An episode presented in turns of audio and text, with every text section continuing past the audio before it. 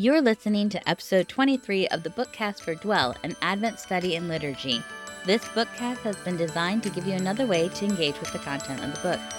Hi, my name is Rachel Fahrenbach. I'm the author of Dwell and your host for these episodes. Today, we're kicking off week four with Advent Sunday, and we're considering the fact that God dwelled with us in the Messiah, and He did so because of His deep love for us. So today we're dwelling with God in love, and before we get going, I just want to remind you to grab your candles, ornament, or labels if you're using. Let's set aside distractions during this time of worship, reflection, and remembrance, and focus your thoughts on God's deep love for His creation and the salvation He extends to each of us. In the past couple of weeks, you have started this time by lighting the Christ candle as we recite the words of the Apostle John. In the beginning was the Word, and the Word was with God, and the Word was God. He was in the beginning with God. All things were made through him, and without him was not anything made that was made. Today, as you remember God's love towards the world and the coming of the Messiah, add the next few verses of John's Gospel. In him was life, and that life was the light of men. The light shines in the darkness, and the darkness has not overcome it. John 1 4 through 6. Light the hope, peace, and joy candles, and remember that joy flows out of the shalom peace that comes from following our faithful God. In a moment, you will light the love candle, also called the angel candle, and as you do, reflect on the following. Throughout the generations, Israel had a hope for the Messiah a deliverer from King David's family who would bring peace and justice for God's chosen people. They had many ideas for what this Messiah would look like and act like, including the idea of the Messiah being a king who would dismantle the Roman occupation. But much like how Adam and Eve thought fig leaves would be enough to cover the sign of their rebellion, and how Israel demanded a king, the Israelites didn't fully understand what type of redeemer was necessary to restore humanity's identity and purpose as co rulers, co stewards, and co creators with God and with each other. Only God could be that type of Messiah. Only God could provide the necessary salvation. When the angel instructed Joseph to give the name Jesus to the baby Mary carried, it was a reminder of this very important truth.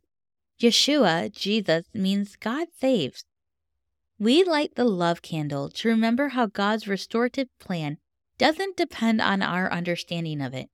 Instead, it is because of God's love that He chooses to dwell with us and delivers us through His compassion, mercy, and grace. God saves because God loves. Please light the love candle at this time. We read Scripture to be reminded of God's truth. In Romans 5 1 through 11, we read of the sacrificial love God has for us. Therefore, having been justified by faith, we have peace with God through our Lord Jesus Christ, through whom we also have obtained our introduction by faith into this grace in which we stand. And we celebrate in hope of the glory of God. And not only this, but we also celebrate in our tribulations knowing that tribulation brings about perseverance, and perseverance proving character, and proven character hope, and hope does not disappoint because the love of God has been poured out within our hearts through the Holy Spirit who is given to us. For while we are still helpless, at the right time Christ died for the ungodly. For one will hardly die for a righteous person, though perhaps for the good person someone would even dare to die. But God demonstrates his own love towards us in that while we were still sinners, Christ died for us. Much more than, having now been justified by his blood, we shall be saved from the wrath of God through him. For if while we were enemies we were reconciled to God through the death of his Son, much more having been reconciled, we shall be saved by his life. And not only this, but we also celebrate in God through our Lord Jesus Christ, through whom we have now received the reconciliation. If you have a love ornament or label for your candle, add it at this time. May it remind you, when you see it, of the love that God has shown humanity since day one of creation, especially when He died on our behalf as the Messiah. Let's take a moment and give Him thanks. Father God, thank you for your desire to dwell with us.